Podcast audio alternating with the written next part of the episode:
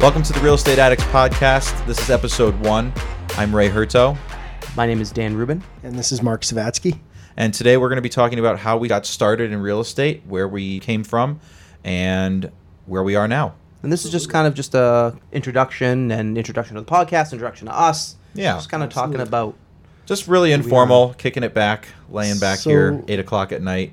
Last week, uh, Ray and I were in Vegas at the International Builders Show, and uh, Dan unfortunately had to had to sit this one out. He's got a new baby at home, but um, just wanted to get your guys' take. Did you think it was a worthwhile endeavor to fly all the way out there?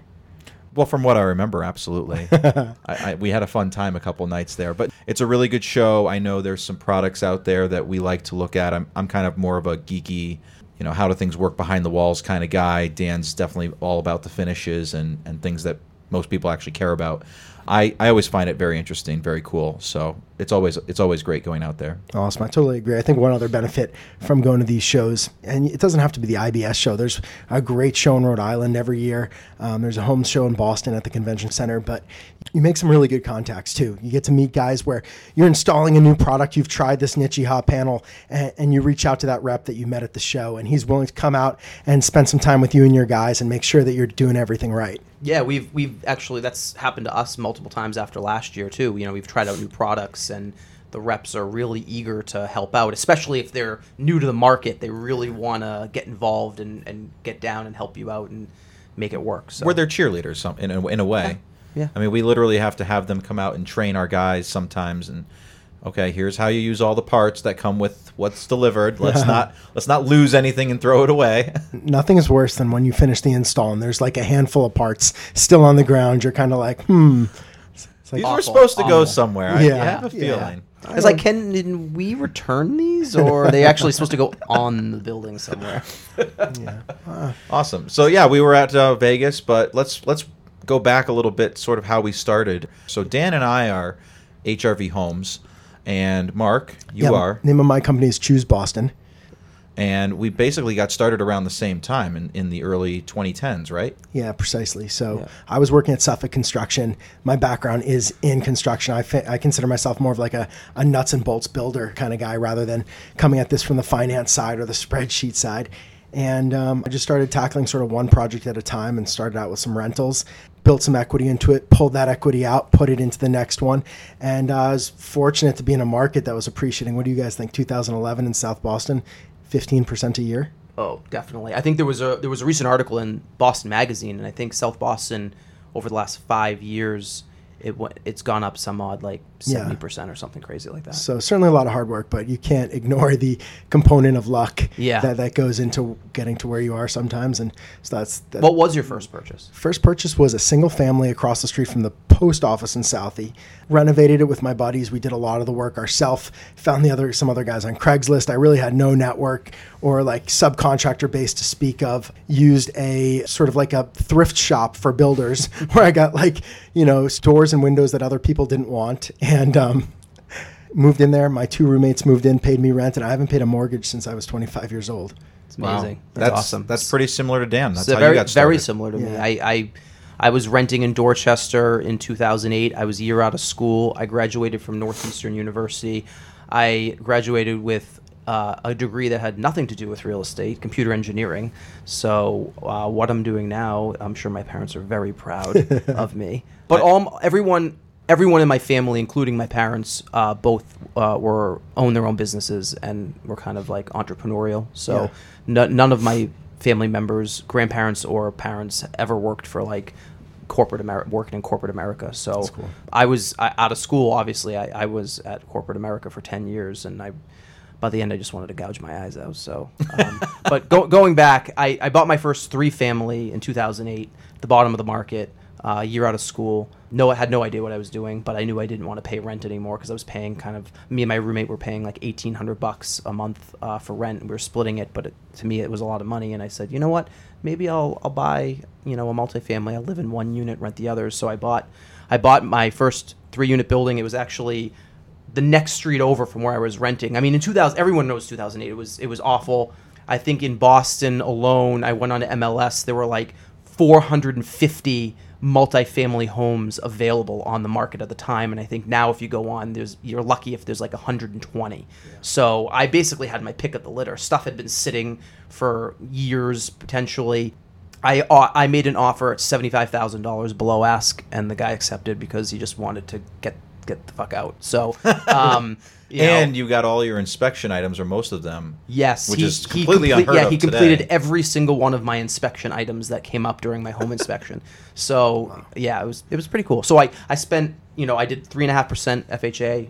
Spent about 20k in renovations. Lived in one unit, rented out the other two. Had a roommate, and like same. I I my entire mortgage i was i paid nothing to live and i was banking my entire salary and a few years later i you know ray and i became close because ray was working in the same corporate job i was and i said hey ray you know are you interested in potentially doing something in real estate maybe starting something and doing a condo conversion and that's kind of how things kicked off Yeah, like Dan, I went to Northeastern. Uh, I came from Connecticut originally.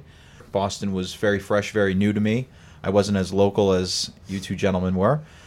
But that being said, the city grew on me. And once I graduated and, and again worked at the same place that Dan worked at, we were friends. And I think, Dan, you tried doing this with a couple other people initially, and it just didn't work out. And then you came to me and said, hey, you want to flip a house or you want to get into real estate? You know, I think you were watching a lot of HGTV back in the day.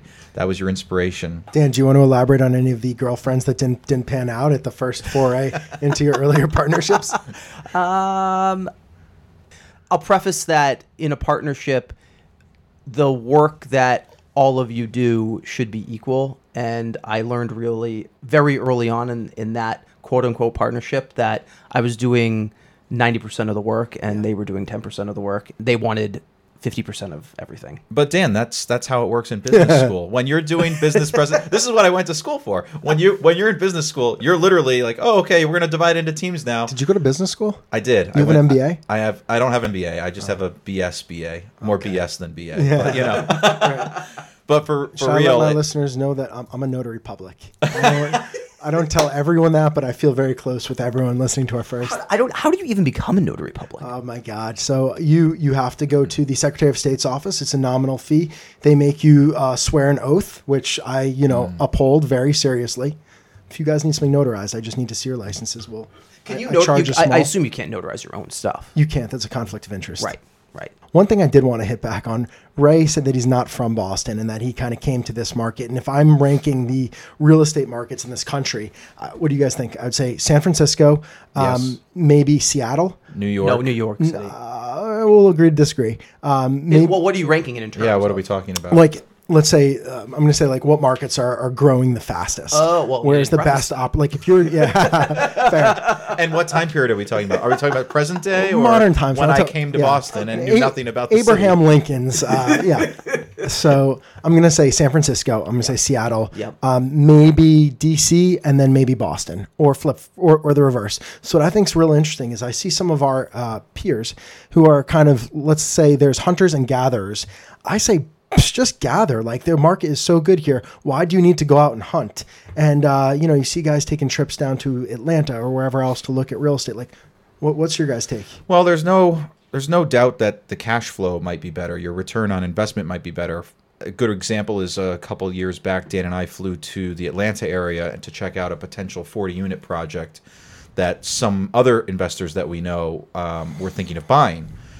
They were buying 40 units for what was it, 1.4 million, I think it was something less, I like it was that. less than that. I think it was like one two. And I mean, in Boston, one point whatever will get you maybe a three family in a good market. I think if you're going for if you're going for cap rates and cash on cash return, then some of these areas outside of Boston might be a good play. But if your name of the game is development and you're doing a 12 to 24 month project, then these markets it, like Boston is is is definitely where you want to be.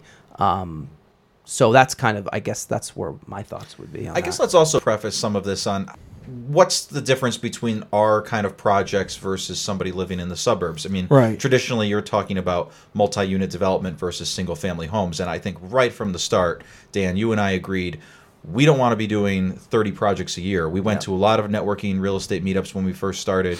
We said, hey nice to meet you what do you do and and a couple people say oh i do you know 20 30 40 50 of these things a year and it's wow, I'm impressed. This might be where I want to be. But the more we learned and saw and observed what kind of churn and, and stress that involves. Well, our first originally our our we were originally when we first started we were like okay well what's our kind of geographic area we want to concentrate on oh, oh, we'll concentrate on everything east of 495 Uh, you know we quickly realize it's like well i know nothing about 95% of those markets and we honed in and said well what markets do we know you know Right. i live in dorchester I well I lived in dorchester i now lived in southie you know i know metro boston i've been here since 2002 when I came here for school. So I've been here for over 10 years.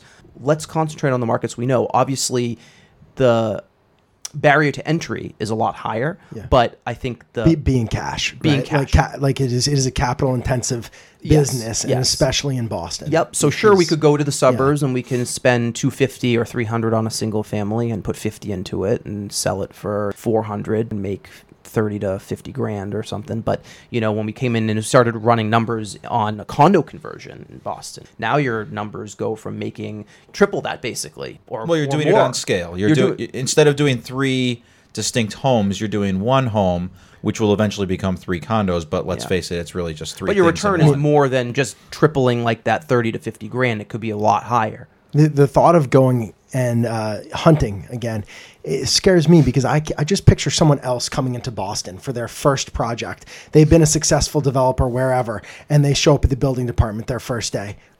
Honestly, it, you have to learn. You, I mean, you have to know the, ropes, the and very especially around here. It's incredibly. The very first project Dan and I did, it was literally flying by the seat of our pants. Oh, do you want to do this thing? Sure. Yeah, I worked with my dad. I, I installed Windows. Yeah. All right. Now, I'm not saying we were swinging hammers. That was never the intention. And I think that's the difference between my attitude as a teenager, which was, I'm never going to get into real estate again, versus, okay, I'll give this a try. It was the fact that, okay, now I'm managing, I'm not doing.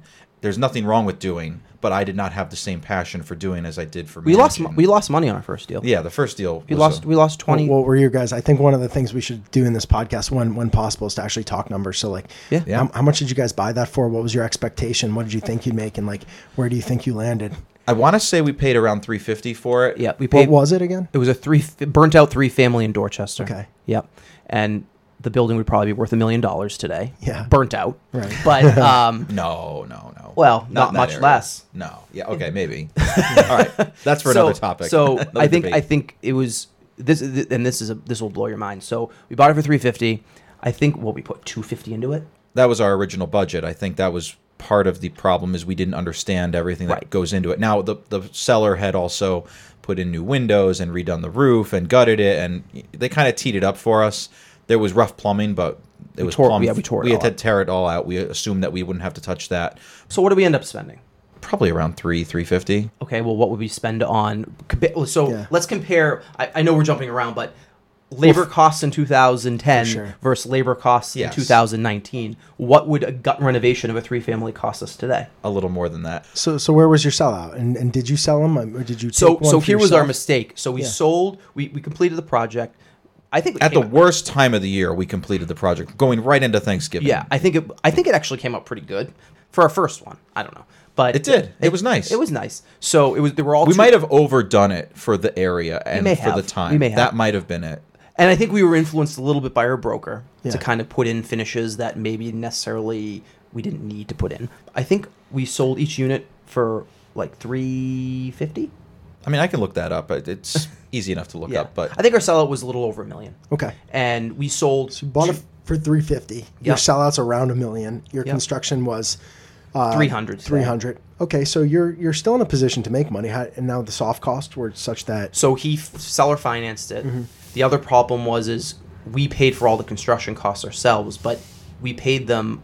We paid for a lot of the stuff on our credit cards. So we were making we were paying interest on all our cards. It was eating us up, and then we sold two of the units almost immediately, and the third one sat for a year. We couldn't sell it for a year because um, the market in 2010, the condo market in Dorchester obviously still was still pretty soft. So, you know, we sat on the last unit. But see, the problem was is looking back, we owned that third unit free and clear. So what we should have done is we should have just fi- refinanced it, Yeah. pulled the money out and rented it. Yeah. But we didn't know any better. that's right. Hindsight. So hindsight. so I, I actually found the first spreadsheet, which is a very very ugly spreadsheet. And I'm sure we'll be talking about spreadsheets maybe coming up. So without saying that word again, uh, I think we ended up budgeting about 225, and I think we spent about 250 on it. So we actually didn't do too bad. Uh, again, some things had already been done for us, but at the end of the day, I mean, it was just. Uh, Well, what was we sell- what ended up being the sellout? so the sales, the sales, I'll have to pull up here real quick. So, Mark, after you bought your first single family, you lived there for a while. Then what would you do next? Um, it's funny enough, a physician from Brookline owned the adjacent single family right on the other side of the shared party wall. And I had reached out to him about a year prior when I had first moved in and finished the renovation. I said, "Hey, if you're Ben, if you're ever thinking of selling, please give me a shout." And uh, lo- he did. Just a year later, he said, "Look, my wife and I are buying something else. Uh, we don't want to be landlords anymore." And I just figured, well, hell, I have the recipe. It's the identical house. I just renovated this one top to bottom, and so my my first move was uh, I took all the equity that I built out of 57. I moved it into number 59, which was right next door.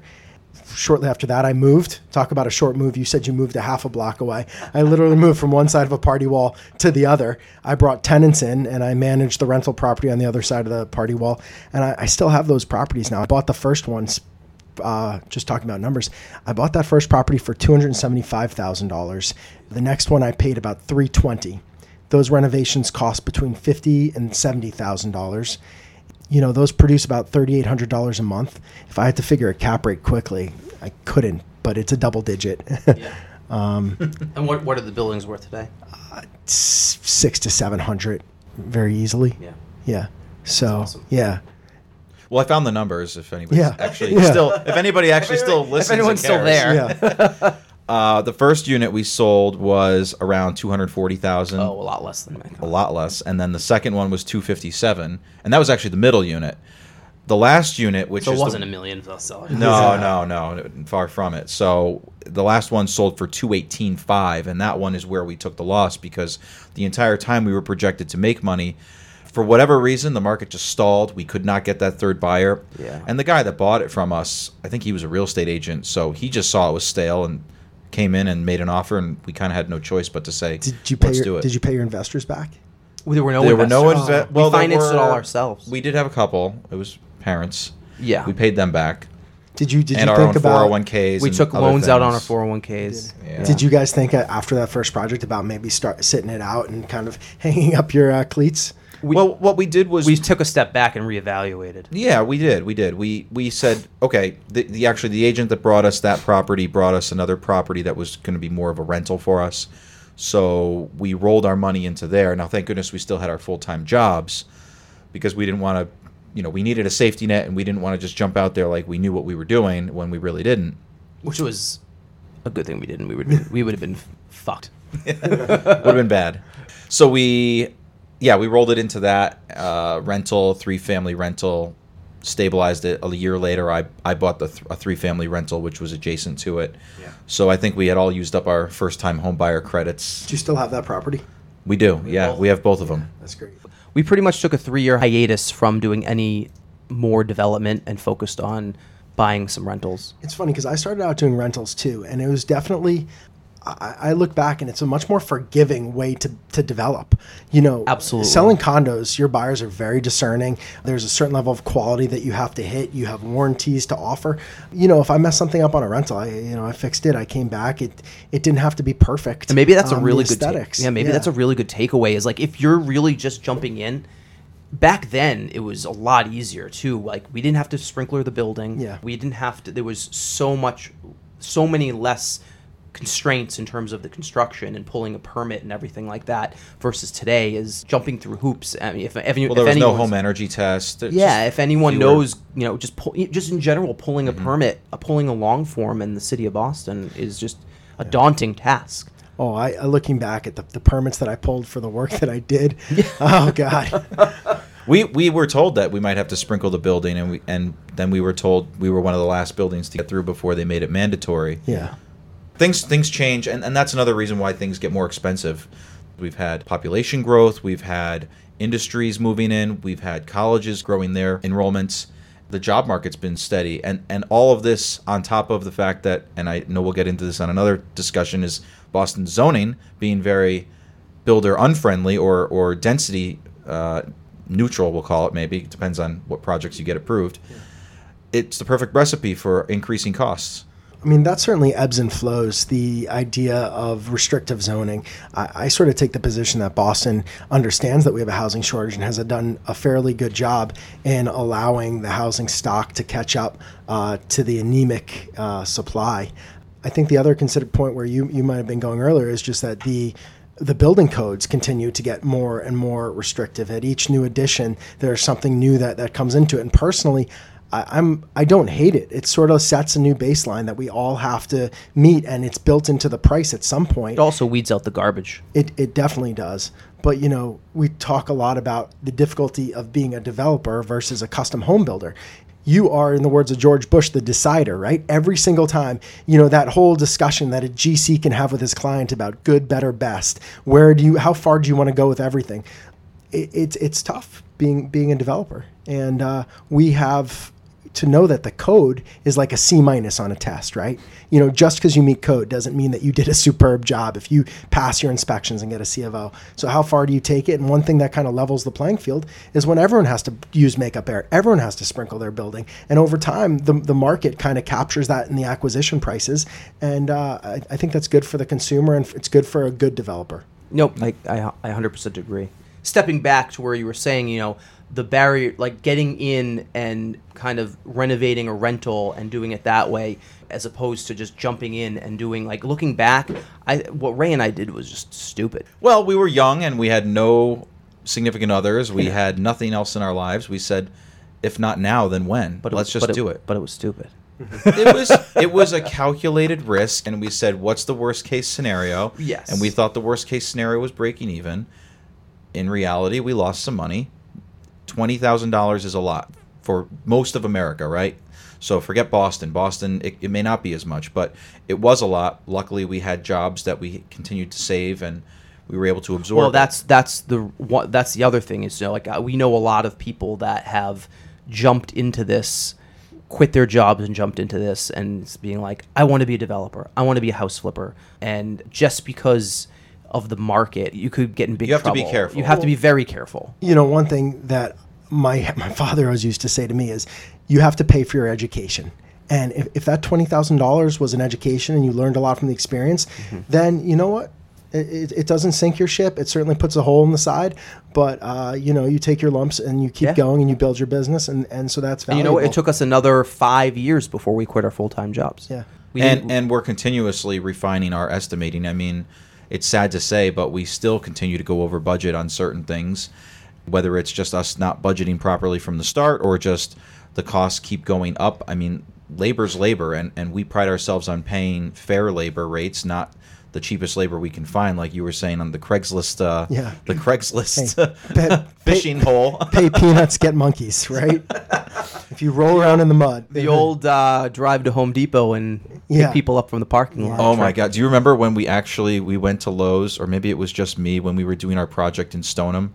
I went at like six in the morning on a Saturday. I do remember. And I, I had flyers. It was a contractor's open house, we were calling it, to oh get contractors. This was yeah. some idea we had seen on some forum somewhere. I, I can't remember where, but oh, have a contractor open house. It, it might have been bigger pockets. Yeah. It might have been. Um, so wait, tell me, you, you show up at Home Depot and you yep. have flyers. What are, what are you advertising? Oh, come to our. We have a big job. We're going to do a gut rehab. We have a lot of work for you. Come over here and come bid it.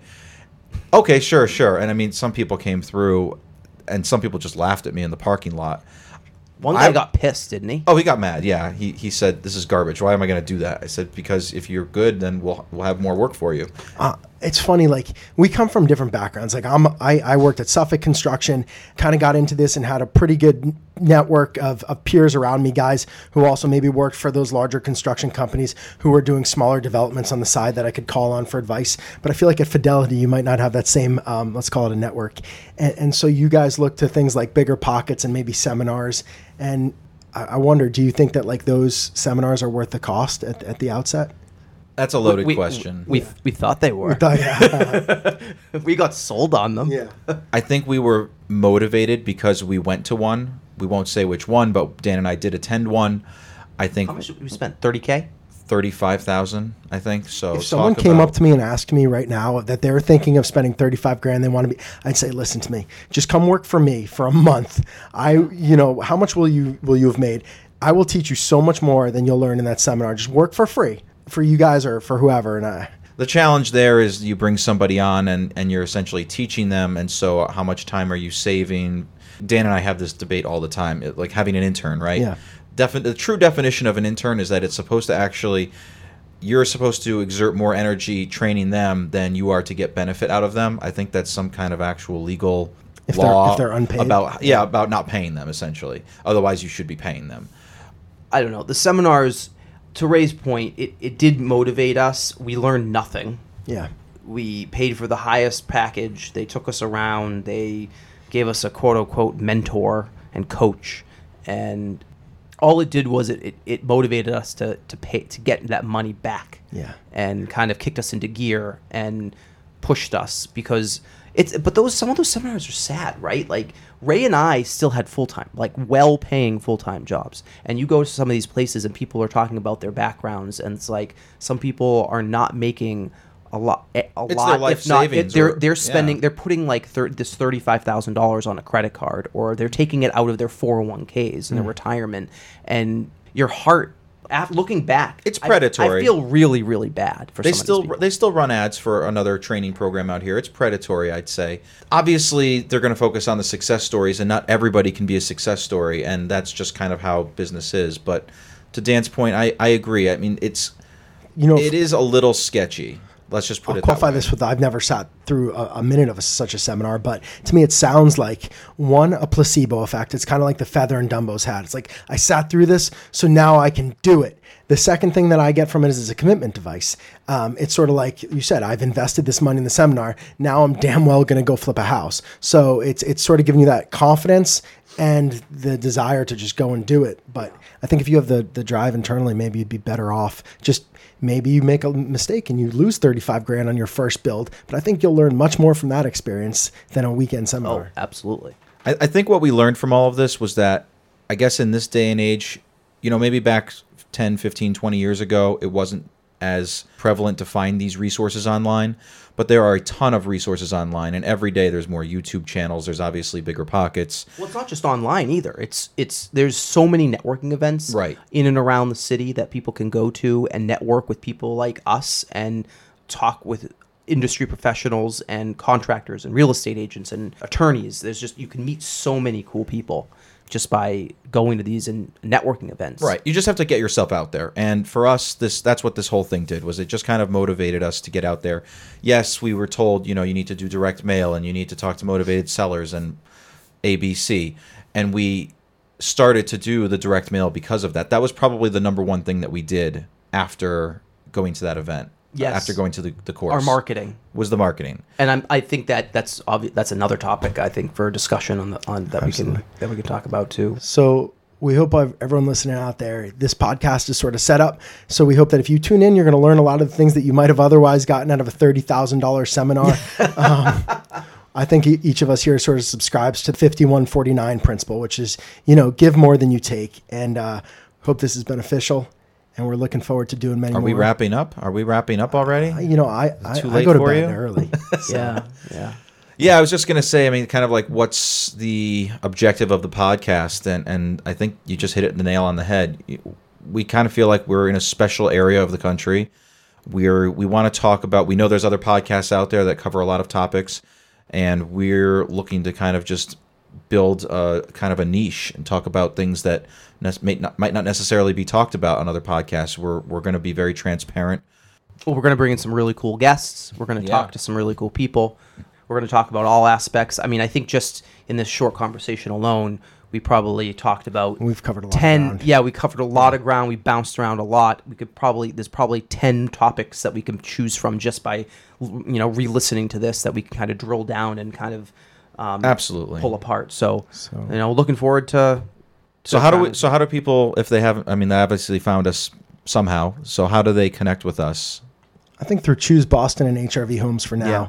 We'll, we'll have our own IG for this show sometime. at some point but i think it's better it's i think it's better to to follow choose Boston and HRV Homes because it kind of just shows what we're doing on a day to day basis, and Yeah. you can kind of see what we do and subscribe. And thank you guys for listening. And please uh, log on and give us a review. Yeah. And uh, Thanks. it. This is it. that's it. We'll see you on the next one. Cheers.